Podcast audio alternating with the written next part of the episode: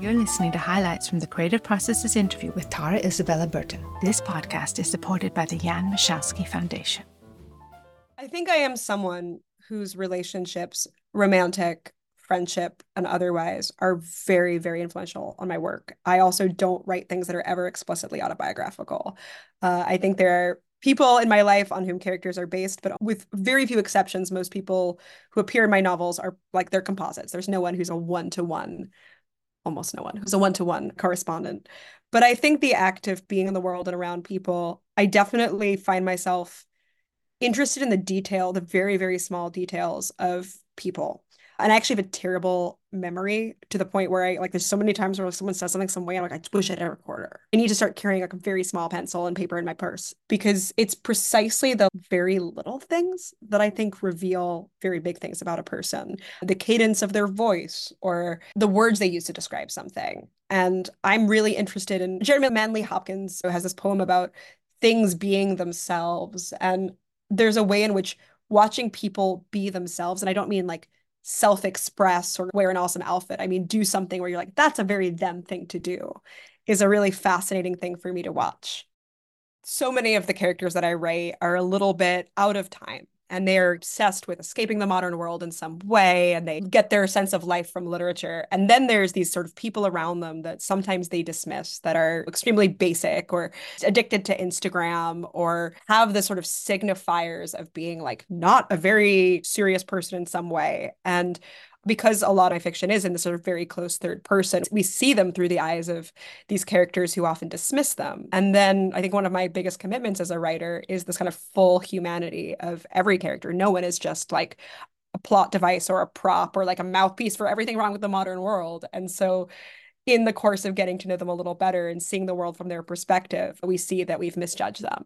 I've been at various times in my life, at various points in my life, I've been both parties. And I think I've been part of these relationships where I've learned about myself, who I wanted to be by either being influenced or experiencing a hunger to influence, to be like, I want to show you this world and I want to make this world a thing and I want to be part of it and I want to let my I, I don't know where the story we're telling each other about ourselves ends and who we really are begins and where desire to be like uh, turns into desire to be with and that ambiguity really interests me I think it is more complicated. I think it's not that they're queer or straight or experimenting. It's that they're dealing with the question of what erotic desire is and what Eros is often, I think, it's not reducible to this person's obsessed with being like this person because they secretly want to have sex with that person. It's they want to have sex with this person. They also want to be this person. They want to be more like this person and they want to be different from this person. And, and they want something. And maybe it is this person. Maybe it's something that's beyond this person. And I think that like erotic, the realm of the erotic often is that level of complicated and back and forth. And what's the underlying kind of ideology underpinning it all? This idea that religion is something for us to make because the goal of religion is to make us live our best lives. And it doesn't really matter, which is the sort of shadow side of this if it's true or not if it's real or not what matters is if it if it works for you. I'm, I'm still like a big ai skeptic. I haven't fully worked out my thoughts yet. I think that's something that's down the line for me in terms of the work that i'm doing but i'm very wary of the algorithmic forces at work upon our, our world more broadly. Do i think that ai is a demon? Probably not but I'm open to it. I, what i do think is that any tool that exists to flatten elements of our humanity will does risk making us less human or making us into different kinds of beings. And uh, i think the question that we have to keep in mind with all technology is like what are human beings for? What makes us human so this idea that we can present ourselves as works of art, that we can create ourselves, it, it has always had a particular sort of aristocratic coding. The idea that you that self-fashioning is traditionally historically associated with monarchs, the people whose create their public image and their public persona, including through fashion and their bodies. That's what kings do.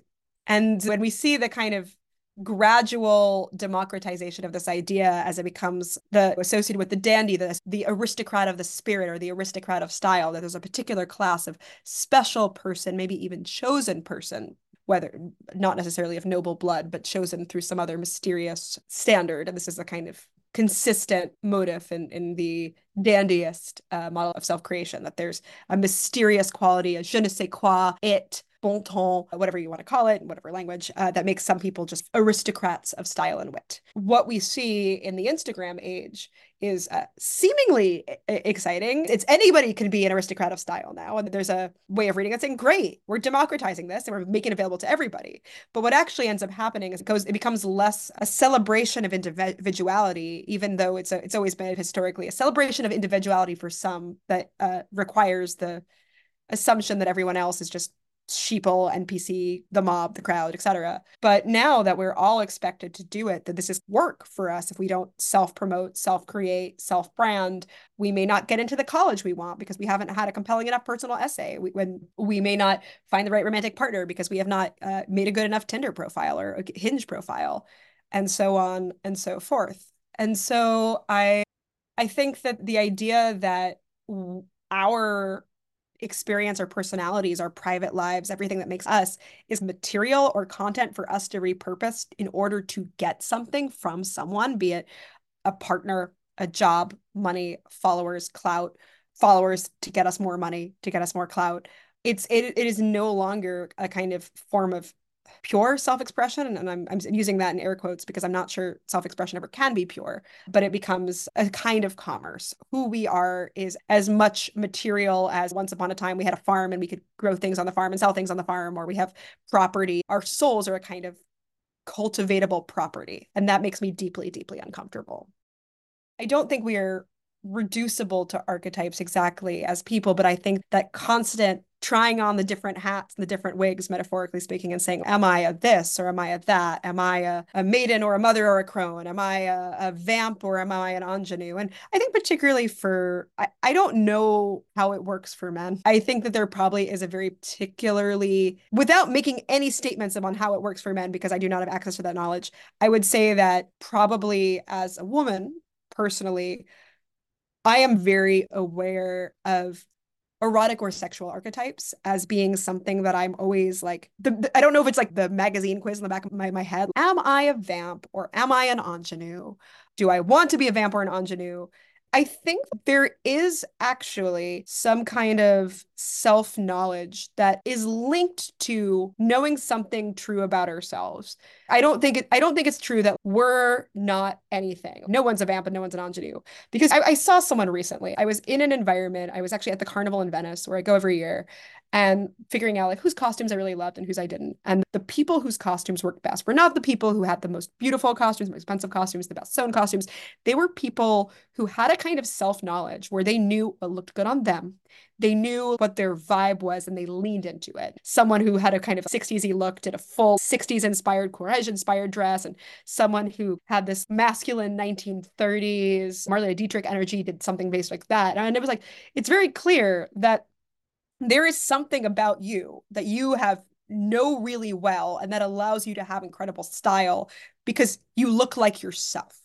No, everyone should probably throw their smartphones in a river, myself included. And I think just that it is hard. There's never going to be an, a version where you get the right answer and suddenly your life falls into place and everything's perfect. And that's not what it's supposed to be for anyway. And I think there is a tendency in like self-care circles that like once we like solve our demons and figure out our path in life, and we are in touch with the vibes of the universe like suddenly we're gonna be wealthy and healthy and happy and have the perfect marriage and i think the questions of philosophical inquiry are about how to live a good life but that's not the same thing as assuming as so much of contemporary wellness culture assumes that a, a normatively like successful life will come to us by virtue of doing the right things